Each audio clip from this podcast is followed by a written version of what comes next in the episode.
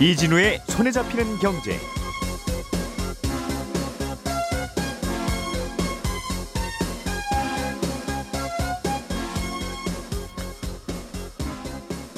안녕하십니까, 이진우입니다.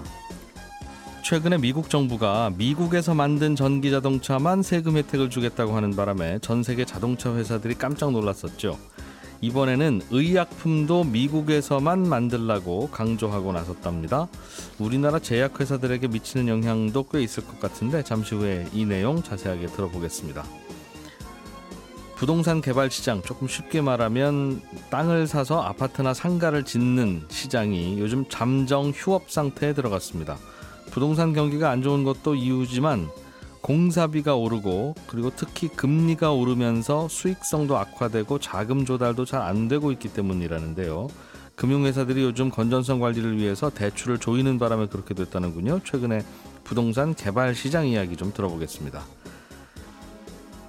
지난밤에 미국 증시가 크게 하락했는데 그 이유가 어제 우리 시각으로는 어젯밤에 발표된 팔월 소비자 물가지수가 예상보다 많이 올라서 그렇답니다. 이 얘기 자세하게 또 들어보겠습니다.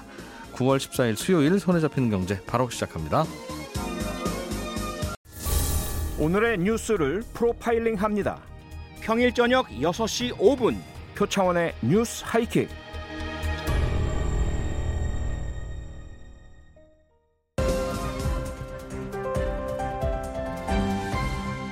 이진우의 손에 잡히는 경제. 예, 경제 뉴스를 정리하는 시간, 김현우 소장, 박세훈 작가, 그리고 오늘 한국경제신문의 이슬기 기자 함께합니다. 어서 오세요. 네, 안녕하세요. 어, 주식시장과 관련된 얘기부터 좀 하겠습니다. 네. 어, 박 작가님, 미국의 팔월 소비자 물가지수가 지난 우리 밤 사이에 네. 예, 발표됐는데 시장이 깜짝 놀라는 숫자가 나왔다면서요? 개인적으로 저도 깜짝 놀랐습니다. 음. 왜냐하면 이 지표가 우리 시간으로 어젯밤 아홉 시 반에 발표가 됐는데 예. 그 전에 나오던 기사들 대부분이 뭐였냐면요. 팔월 물가지수가 작년 팔월보다 팔 퍼센트 정도 올랐을 거다. 일 년 전에 비해서. 네. 팔 퍼센트. 유월에 작년 유월보다 구 점 일 퍼센트가 나왔지만 칠월에 음. 작년 칠월 대비 팔 점 오 퍼센트로 낮아졌고 예. 팔월에 작년 팔월 대비 팔 퍼센트가 나오면 음. 이건 미국 물가가 좀 잡히고 있다는 신호로 볼 수 있다. 구 점 일, 팔 점 오, 팔 점 영 이러니까. 네. 예. 그러면 연준이 예고했던 것만큼 빠르게 금리를 올리지 않을 수도 있고 음. 그러면 달러의 몸값이 올라가는 것도 좀 멈추지 않겠느냐. 예. 이런 내용들이 어젯밤 일곱 시까지 계속 나오고 있었거든요. 음. 그런데 막상 뚜껑을 열고 보니까 팔 점 삼 퍼센트가 나온 겁니다. 물론 칠월에 비해 소폭이나마 떨어지긴 했지만 이제 지금 시장 전망치보다는 높게 나오면서 예. 어 이거 어쩌면 물가가 정점을 찍고 내려가는 게 아닐 수도 있겠는데 어 이거 어쩌면 생각 이상으로 물가 인상 국면이 계속될 수도 있겠는데 음. 라는 이유로 깜짝 놀라면서 어제 예. 미국 증시도 사 퍼센트 오 퍼센트 정도 하락 마감을 했습니다. 음. 팔 점 영 정도를 예상했는데 팔 점 삼이 나오는 바람에 이렇게 시장이 뒤집어졌다는 건데 네. 듣기로는 팔 점 영이나 팔 점 삼이나 어차피 예측자 못하는 건데 그걸 네. 가지고 그러나 싶은 생각은 들어요. 들긴 들죠. 일단은 예상보다 많이 나온, 많이 올라간 이유가 네. 뭡니까? 이 이유 때문에 이제 아마 깜짝 놀란 것 같은데. 시장이 뭘 놓쳤던 거예요? 그 팔 퍼센트 정도 나올 것 같다. 이번에는 칠월보다 좀 떨어질 것 같다라고 생각했던 가장 확실한 근거가 유가였거든요. 예. 근데 미국 휘발유 가격이 유월에는 갤런당 오 달러를 넘었고 칠월에는 좀 떨어져서 사 달러 중반, 그리고 지난달에는 사 달러 밑으로 떨어졌어요. 네. 근데 미국 물가지수에서 휘발유 가격이 차지하는 비중이 상대적으로 높기 때문에 휘발유 가격이 떨어졌으니 물가지수도 좀 낮게 나올 거라고 본 거죠. 네. 그런데 좀 과격하게 말하면 이 기름값 말고는 나머지 대부분의 물가가 올라 버렸습니다. 특히 임대료가 한 달 사이 영 점 칠 퍼센트 올랐는데 이게 작년 팔월 대비로 보면 일 년간 육 퍼센트 넘게 오른 걸로 나온 거거든요.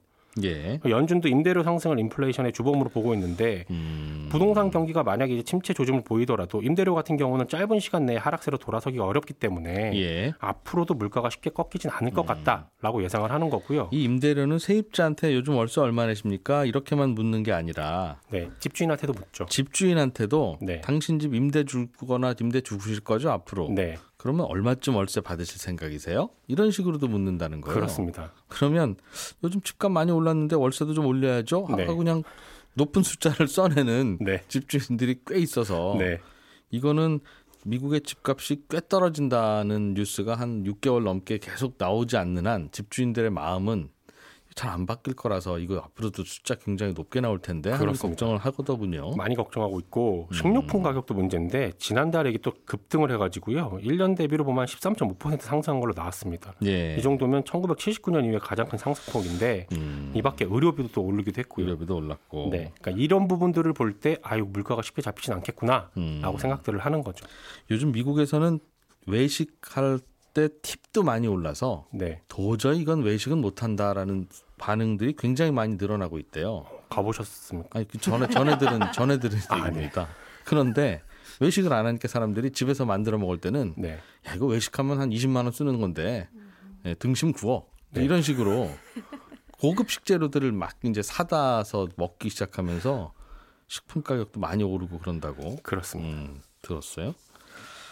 어쨌든 문제는 물가 오른 것 그 자체가 문제가 아니라 네, 이렇게 되면 네, 이렇게 되면 미국 연준이 기준금리를 훨씬 더 많이 올리고 훨씬 네. 더 오랫동안 고금리를 유지하려고 할 거 아니냐라고 그렇습니다. 하는 게 이제 주식시장이 떨어지는 원인이겠죠? 그렇죠. 얼마나 올릴 걸로 전망들을 하냐면 예. 사실은 올리는 건 뭐 거의 기정사실화 됐고요. 음. 영 점 칠오 퍼센트 올릴 거라는 전망이 아직은 가장 많습니다. 왜냐하면 파월 의장도 최근에 영 점 칠오 퍼센트포인트를 올릴 거라는 뉘앙스를 발언을 하기도 했고요. 근데 그렇게 되면 이제 세 번 연속 연준이 자이언트 스텝을 밟게 되는 건데 어제 음. 물가지수가 발표된 이후에 전망에 약간의 변화가 생겼어요. 기준금리를 일 퍼센트포인트 올리는 걸 울트라 스텝이라고 하는데 이번에는 연준이 울트라 스텝을 밟을 수도 있다라는 음. 전망이 힘을 얻고 있습니다. 한 번에 네 계단을 뛰어오르려고 한다? 그렇습니다. 연준이? 채권 전문가 열 명 중에 세 명이나 일 퍼센트포인트를 올릴 거라는 쪽에 베팅을 하고 있는데 예. 물론 기준금리라는 건 그 누구도 미래를 정확하게 맞출 수는 없어서 결정이 나봐야 아 그렇구나 하는 거지만 아무튼 지금 나오는 전망은 아. 그렇고요. 기준금리 결정하는 회의는 다음 주에 열립니다. 네.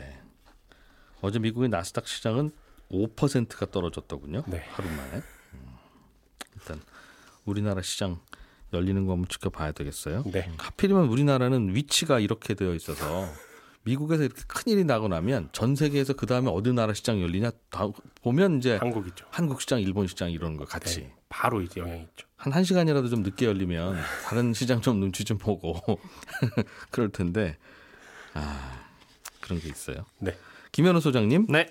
부동산 피에프 대출의 연체가 늘어나고 있다. 네. 이거 굉장히 큰일일 것 같다. 이런 뉴스가 있네요. 그렇습니다. 무슨 어, 내용입니까 이게? 한 두어 달 전부터 부동산 피에프 대출로 인해서 증권사나 캐피탈사 이런 이금융권에 문제가 생길 수 있다는 소식을 몇 번 전해드린 적이 있었어요. 음. 일단 부당, 부동산 피에프 대출이라는 건 뭐 부동산 개발할 때 시행사의 미래 계획만 보고 해주는 대출이죠. 그림만 보고? 네. 돈 빌려준다? 그렇습니다. 이 땅 음. 사가지고 여기다가 아파트 짓고 분양해서 얼마 벌 테니까 예. 아, 저한테 돈 좀 빌려주세요. 라는 식인 건데. 그, 도, 그 돈으로 땅 계약금 치고 오겠습니다. 그렇죠. 야, 그리고 그 돈도 없습니까? 네, 없습니다. 이제 그런 론이에요. 그죠? 네. 음. 그런, 그런 식입니다. 그게 사실은 부동산이 화랑일 때는 가능합니다. 네. 음, 그렇게 지어져서 착착착착 아, 예상대로 진행이 될 테니까요. 그럼 뭐 음. 빚을 못 갚을 일도 없고. 그런데 예. 중간에 이제 원자재 가격도 많이 오르고 인건비도 오르다 보니까 아, 사업도 마진이 좀 떨어지기 시작하고 사업성도 음. 떨어지고 시장 분위기도 점점점 부동산 시장이 불안해지다 보니까 예. 사업이 진행되지 않을 수 있다라는 우려들도 생기고 있죠. 그렇게 음. 되면 돈을 빌려준 금융사는 문제가 생길 수 있고요. 예. 어, 최근에 이제 각 금융권, 일 금융권과 이 금융권 피에프 대출 현황을 보니까 일 금융권 같은 경우에는 유월 말 기준에서 한 삼십일 조 정도 대출이 나가 있고 네. 연체 잔액하고 연체율은 줄고 있어요. 일 금융권은? 예, 일 금융권은 줄고 있습니다. 네. 그런데 이 금융권이 문제예요. 일 분기 말 기준 대출 규모를 보니까 보험사가 사십이 조 원이나 되고 음. 일 금융권보다 훨씬 더 많고 증권사는 한 사 조 원 정도. 그런데 두 곳 모두 연체 잔액하고 연체율이 일 년 전에 비해서 급증하고 음. 있습니다. 원래 피에프 대출 중에서 이제 부동산 개발이 좀 안정화돼서 여기는 네. 돈 안 떼이겠네 하는 데는 이제 일 금융권이 가서 빌려주고. 그렇습니다. 초기에 이거 어떻게 될지 몰라. 네. 할 때는 일 금융권이 안 빌려주고 말씀하신 이 금융권이 빌려주다 보니까 네네. 뭔가 일 터지기 시작하면 당연히 이 금융권, 이 금융권 대출이 문제가 되긴 하죠. 네. 뭐 어찌 보면 당연한 건데. 그래서 금감원에서도 이 금융권들 일단 모여보세요. 네, 맞습니다. 피에프 대출 얼마나 해준 겁니까 도대체? 숫자 하고 일단 일단 멈춰보세요. 이제 이랬다면서요? 네, 멈춰보라고까지는 안 했는데 거의 멈추지 않으면 너희들 큰일 나 이런 식의 이제 뉘앙스가 있었기 때문에 음. 사실은 알아서 자체적으로 멈춘 거죠. 예. 그런데 이렇게 금융사 부실을 막기 위한 조치가 의도치 않게 이제 건설업계 자금 경색을 불러왔어요.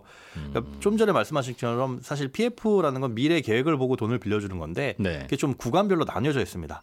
아무런 가진 것도 없이 그냥 돈 빌려주세요 하면 은행은 빌려줄 리가 없으니까 일단 최소한 땅을 계약이라도 맺고 거기에 어떤 어떤 뭐 건물을 질 것이다라는 뭐 허가라도 받고 동의라도 얻어야 되잖아요. 네. 그러려고 한다면 그 땅을 사겠다는 계약금이라도 내야 되는데 그런 대출까지 해주지는 않거든요.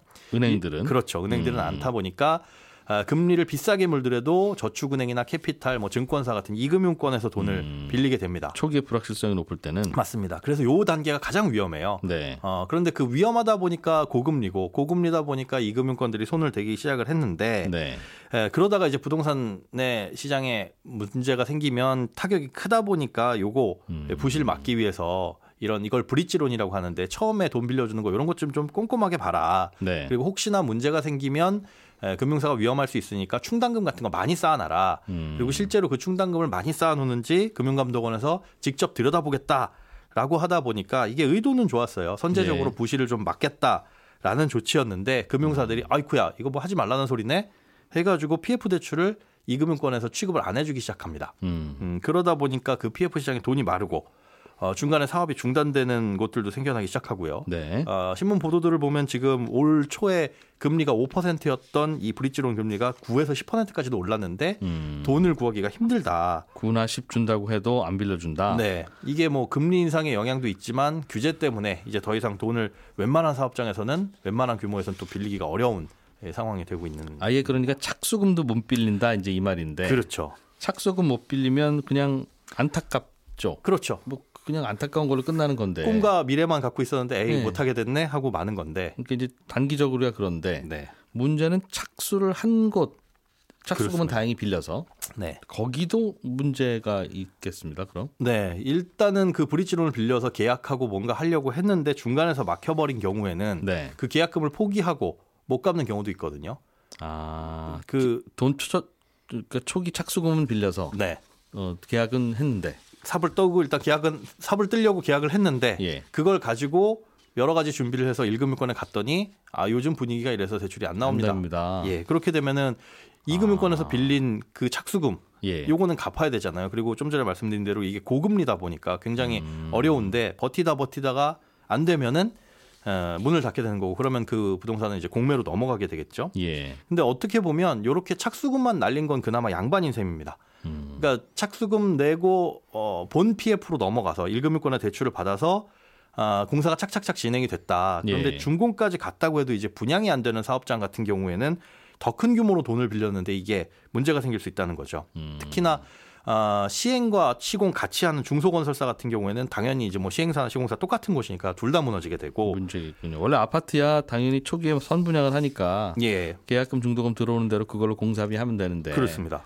빌라나 뭐 이런 것들은 상가나 이런 거는 중간에 분양 안 하고 거의 다 대출이죠. 대출해서 다 짓고 난 다음에 와서 이제 그때 팔잖아요. 네. 그렇게 해서 갚을 수 있는 계획이니까 은행에서도 돈을 빌려준 음, 거고요. 계속 수혈을 받아야 되는데. 네. 음. 그런데 이런 게 분양이 안 되다 보니까 시행사가 사실은 이런 피에프 대출을 받을 때 거기에 들어가는 시공사들이 연대 보증을 쓰는 게 일반적인데 네. 이게 분양이 안 되게 되면 시행사만 문제가 생기는 게 아니라 보증을 섰던 음. 건설사들도 줄도산을 할 수가 있습니다. 음. 아, 나중에 이제 돼서 뭐 분양시장 분위기가 좋아질 것 같다라는 기미가 있으면 네. 이 시행사들이 갖고 있는 부동산을 신탁사에 담보로 맡기고 대출을 좀 빌릴 수 있는 뭐 돌려막기이긴 하지만 그런 이제 숨통을 트일 수 있는 여지라도 있는데 지금은 분위기가 안 좋다 보니까 음. 그렇게 돈을 빌리기도 사실은 쉽지가 않고요.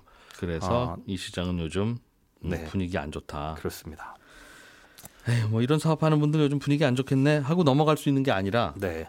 이게 마치 벽시에 병충해 생겼다는 뉴스처럼 내가 농사 짓는 사람은 아니니까 뭐 그냥 아유 안타깝겠네 하고 넘어가지만 이게 가을 되면 내가 먹을 쌀값이 올라가는 거잖아요. 그렇죠. 어, 그러니까 이, 이렇게 계속 부동산 개발 시장이 얼어붙으면 삼 년 후 뭐 이런 때에 왜 이렇게 공... 요즘 분양하는 아파트가 없어? 이제 이런 문제가 상황이 생기죠. 벌어지는. 예, 삼 년 전에 이런 문제가 있어서 공급이 안 됐습니다. 예. 소식을 전해드릴 수가 있겠죠. 결국은 돌고 돌면 이게 다 공급 부족으로 이어지는 문제라서 빨리 좀 풀리면 좋은데 상황이 좀 그렇군요 요즘에. 예. 이슬기 기자님, 네. 음, 제약회사도 앞으로는 미국에서 제품을 팔려면 미국의 공장을 지어야 된다. 이런 법을 미국이 만들려고 하나 봐요? 네, 그렇습니다. 미국 바이든 대통령이 최근에 행정명령에 하나 사인을 했는데 예. 주요 내용이 뭐냐면 바이오 분야도 미국에서 제품을 만드는 기업에 혜택을 주겠다는 겁니다. 음. 이게 명분은 중국입니다. 먼저 이제 미국 제약업체가 만드는 제품도 중국 공장에서 생산되는 게 많다. 그러니까 그 의존도를 좀 낮추겠다는 겁니다. 음. 둘째로는 바이오 위탁 생산 분야에서 이제 중국 업체들이 최근에 많이 치고 올라오고 있거든요. 예. 대표적으로 우시바이오라고 해갖고 위탁 생산으로 글로벌 사 위 하는 업체가 있습니다. 음. 그런데 이 업체만 해도 고객사 절반이 미국에 있거든요. 만드는 건 중국이 잘해 이제 이런다는 거군요. 그렇습니다. 마치 아이폰을 중국에서 만들듯이. 네. 음. 그래서 이런 업체들 수출을 좀 막아서 견제를 좀 하겠다는 게 목적인 건데요. 음. 다만 아직 구체적인 안이 나온 건 아니고요. 백악관이 미국 날짜로 십사 일, 그러니까 한국 시간으로는 오늘 저녁 회의를 열어서 예. 이 행정명령을 어떻게 구체화할 건지, 지원책은 어느 정도로 줄 건지 같은 음. 내용을 발표할 예정이라고 합니다. 그렇군요. 우리나라 회사들도 우리나라도 무슨 그 바이오 약 같은 거는 거대한 가마솥이 필요한 그런 사업이라 그런 거 있는 회사들이 우리나라에 좀 있어서 뭐 수, 제작 뭐 수주도 받고 우리가 만들어서 미국에 넘겨주기도 하고 이런 거 많이 하는데 영향이 좀 있겠네요. 그렇습니다. 바이오 업계에서 미국 시장이 정말 큰 소원이거든요. 예. 그런데 미국에 공장을 두고 있는 한국 바이오 업체들이 거의 없다는 겁니다. 음. 예를 들어서 뭐 전 세계에서 뭐 위탁 생산으로 제일 규모가 큰 바이오 업체인 삼성 바이오로직스만 보더라도 네. 전체 매출의 삼십 퍼센트 정도를 미국에서 벌어들이고 있거든요. 음. 그런데 미국의 공장이 지금 없습니다. 음. 셀트리온도 보면은 현지 업체의 위탁 생산에 맡기는 물량도 소량 있기는 한데 대부분은 송도에서 만든 다음에 미국에 수출합니다. 네. 아무래도 미국 인건비가 워낙 비싸고 추가로 공장을 지으려면 비용도 많이 드니까 미국에 음. 공장 짓는 거 이제껏 꺼려왔던 건데요. 이럴 거면 진작 십 년 전에 공장 지을 때 얘기를 했어야지. 우리 다 공장 송도에 짓고 나니까 갑자기 이러면 어쩌라는 거냐. 뛰어갈 수도 없고. 그런 얘기겠죠? 예, 그렇습니다. 심지어 뭐 이미 지은 것도 있지만 지금도 짓고 있는 것들이 굉장히 많거든요. 예. 그래서 하나 지으면 될 거를 이제 괜히 두 개 짓는 일이 될 수 있다는 겁니다. 예. 또 바이오 공장이라는 게 뭐 한 달이면 뚝딱 지어지고 그런 게 아니거든요. 공장부터 세우고 뭐 에프디에이에서 뭐 의약품 제조 기준을 통과했다는 인증도 받고 이러려면은 음. 최소 오 년은 걸린다고 합니다. 네. 그럼 우리나라 업체들이 부랴부랴 공장 만들 동안에 미국에 이미 공장을 갖고 있는 뭐 미국 업체들이나 아니면 유럽 업체들이 장사 다 하고 갈 수 음. 있다는 겁니다. 그래서 바이오 업계에서는 미국이 어떤 가이드라인을 들고 올 것인가에 굉장히 촉각을 기울이고 있는 상황입니다. 음. 그렇다고 또 미국으로 얼른 그런 공장 지으러 가자고 할 수도 없는 게 이게 바이든 대통령이 선거철에 그냥 한번 해보는 말인지 아니면 진짜 내심이 그런지 그리고 진짜 내심이 그렇다고 해도 또 재선을 할지 안 할지 모르니까 이게 삼 년 후에 사 년 후에는 저분이 미국 대통령일지 아닐지도 알 수 없는 상황에서 가서 지을 수도 없고 안 지을 수도 없고 참 고민이겠네요. 지켜봐야 되는 거예요 그냥? 그렇습니다. 지금으로선 그런데요. 음. 일단은 기업이 독단적으로 미국 정부를 거스를 수가 없지 않습니까? 예. 그래서 결국에 정부가 나서서 풀어야 합니다. 우리 정부가 더블유티오에 이거는 자유무역을 왜곡한다라면서 제고, 제소하는 것도 고려하겠다고는 했는데 음. 사실 더블유티오에서 결과가 나올 때까지는 시간이 굉장히 많이 걸립니다. 네. 실제로 튀르키예가 이천십구 년에 우리나라에 공장 안 지으면 건강보험 지급 안 해준다 해서 이제 이유에서 제소를 아. 당했었던 적이 있거든요. 약은 터키에서 파는 약은 터키에서 만들어라. 예, 그렇습니다. 이랬었나 봐요. 똑같은 일을 한 거죠. 예. 근데 그 결과가 제소하고 삼 년이 지나서야 올해 칠월에 나온 거거든요. 음. 그래서 지금으로서 최소는 우리랑 비슷한 문제를 안고 있는 미국의 동맹국들이랑 좀 힘을 좀 합쳐야 된다. 네. 그렇게 미국을 압박해서 예외 조치를 좀 만들어야 한다라는 겁니다. 음. 그래서 결국에 정부의 외교력이 중요한 때가 된 것 같습니다. 어. 자동차도 미국에서만 만들어야 세금 혜택 준다. 어, 의약품도 그렇다라고 하는 게 내심으로는 어, 자동차라고 하는 거는 보조금 주는 건 세금 혜택 주는 건 전기차밖에 없으니까. 배터리를 중국에서 사오지 마 결국은 그 얘기고 약도 중국에서 만들어 오지 마 결국 그 얘기라서 중국 견제하려고 이러는 것 같긴 한데 다른 이유가 혹시 있어요? 네, 물론 중국을 견제한다는 게 가장 큰 이유긴 한데 사실은 그동안 무너졌던 미국의 제조업 기반을 돌려놓겠다는 의지가 굉장히 강한 것으로 보입니다. 음. 지금 미국 기업의 생산 기반이 거의 다 해외에 있거든요. 예. 뭐 그 해외 중에서도 중국이 굉장히 많은데 그 말은 바꿔 말해서 그 나라의 규제, 물류, 방역 정책이 다 영향을 받는다는 겁니다. 음. 그래서 과거에는 싸게 물건 만들려면 이건 어쩔 수 없다 하면서 어느 정도 눈 감고 넘어갔던 것도 있는데 네. 코로나를 겪어보니까 이거 이대로 뒀다가 진짜 안 되겠다 싶은 겁니다. 음. 그래서 중국이 제로 코로나 때문에 납품 못 받고 이런 게 계속 이어졌으니까 그런 건데요. 네. 이참에 리쇼어링을 강하게 추진하자, 생산 기반을 다시 미국으로 돌리자라는 의지가 굉장히 강해진 것 같습니다. 음, 우리 입장에서는 중국에 공장 하나 세워서 중국에도 팔고 미국으로도 팔고 하면 딱 간단하고 제일 좋은 걸, 말씀하신 대로 중국에도 하나 세우고 미국에도 하나 세우고 유럽은 또 유럽에다 세우라고 하고 그래야 되는 상황이네요. 그렇습니다. 음, 관리도 어렵고 네. 그럼 당연히 단가도 올라갈 거고 다들 전 세계가 아주 비싼 물건 써야 되는 상황인데 음, 그렇게 하겠다는 거죠 어쨌든. 음, 네. 네. 박 작가님, 네. 음, 조금 어려운 뉴스 같기는 한데 네. 재정준칙을 법제화한다는 뉴스가 있네요. 정부가 그러기로 했죠. 우리나라 정부가 재정준칙을 법제화하겠다고 어제 밝혔다던데 네. 법제화라고 하면 법으로 만들겠다는 뜻인 것 같아요. 네. 재정준칙이라는 건 뭡니까? 우리가 경제를 어렵게 느끼는 이유 중에 하나가 단어가 어렵다는 건데 예. 재정준칙이라는 건 한마디로 정부가 쓸 돈의 한도를 법으로 정해주겠다, 주겠다라는 겁니다. 우리도 매달 들어오는 월급보다 지출이 많으면 돈 빌려오잖아요. 예. 정부도 마찬가지입니다. 정부로 들어오는 세금이나 사대보험으로는 정부 지출이 감당이 잘 안 되니까 시중에서 돈을 빌려서 쓰는데 국채 발행 이런 네. 거? 예. 그 과정에서 정부 부채가 늘게 되거든요. 예. 그런데 이 정부의 부채가 어느 정도로 늘어나도 괜찮으냐 하는 기준이 없습니다. 음. 물론 돈 잘 쓰면 괜찮은데 또 선거로 집권한 정치인들이 예. 정제를 살리는 목적보다는 유권자의 표를 얻으려고 엉뚱한 지출을 하게 될 가능성도 있거든요. 정부가 돈 쓰는 게 싫은 게 아니라 네. 쓸데없이 쓰거나. 그렇습니다. 어...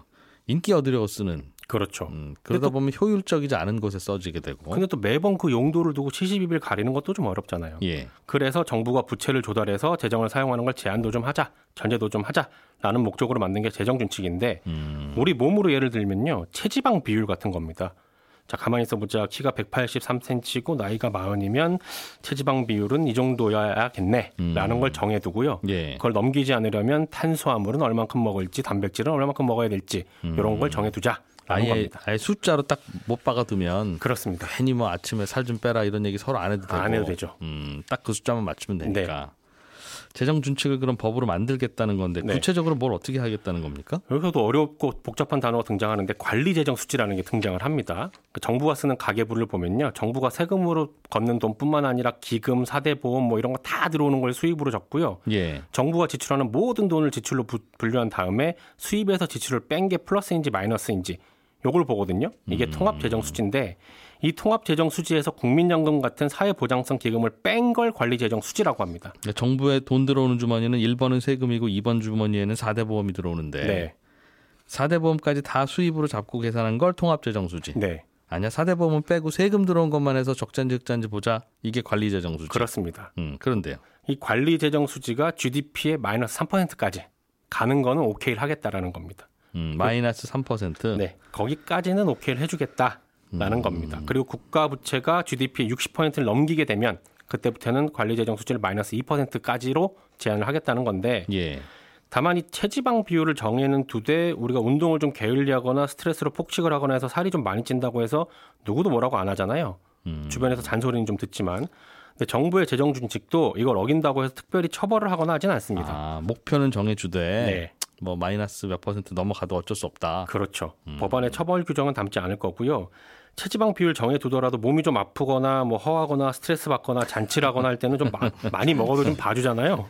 정부도 몇 가지 예외적인 상황에서는 이것도 재정준칙 넘어서는 예산을 편성할 수도 있습니다. 아, 이런 예외 저런 예외 다 넣어둘 거면 이런 룰 뭐하러 만들어요? 그래도 그래도 없는 것보다 낫지 않냐라는 의미로 정해두는 거고요. 이건 오이시디 국가들 중에 우리나라랑 트리키에 빼고는 다 해둔 건 있긴 합니다. 그렇습니다. 저는 이런 거 뭐하러 필요하냐고 하고 음, 뭐 무의미하지만 없는 것보다 낫다 네. 그런 말씀도 하고 손에 잡히는 경제가 삼 년 만에 경제 콘서트를 엽니다. 이번 콘서트는 기후위기가 경제위기다라는 주제로 서울대 환경대학원 홍종호 교수가 강연해 주시겠습니다. 경제 콘서트 참석을 원하시는 분들은 손에 잡히는 경제 홈페이지에 들어오시면 신청하실 수 있습니다. 콘서트에서 만나요. 예, 저는 열한 시 오 분에 이어지는 손에 잡히는 경제 플러스에서 다시 인사드리러 오겠습니다. 이진우였습니다. 들어주신 여러분 고맙습니다.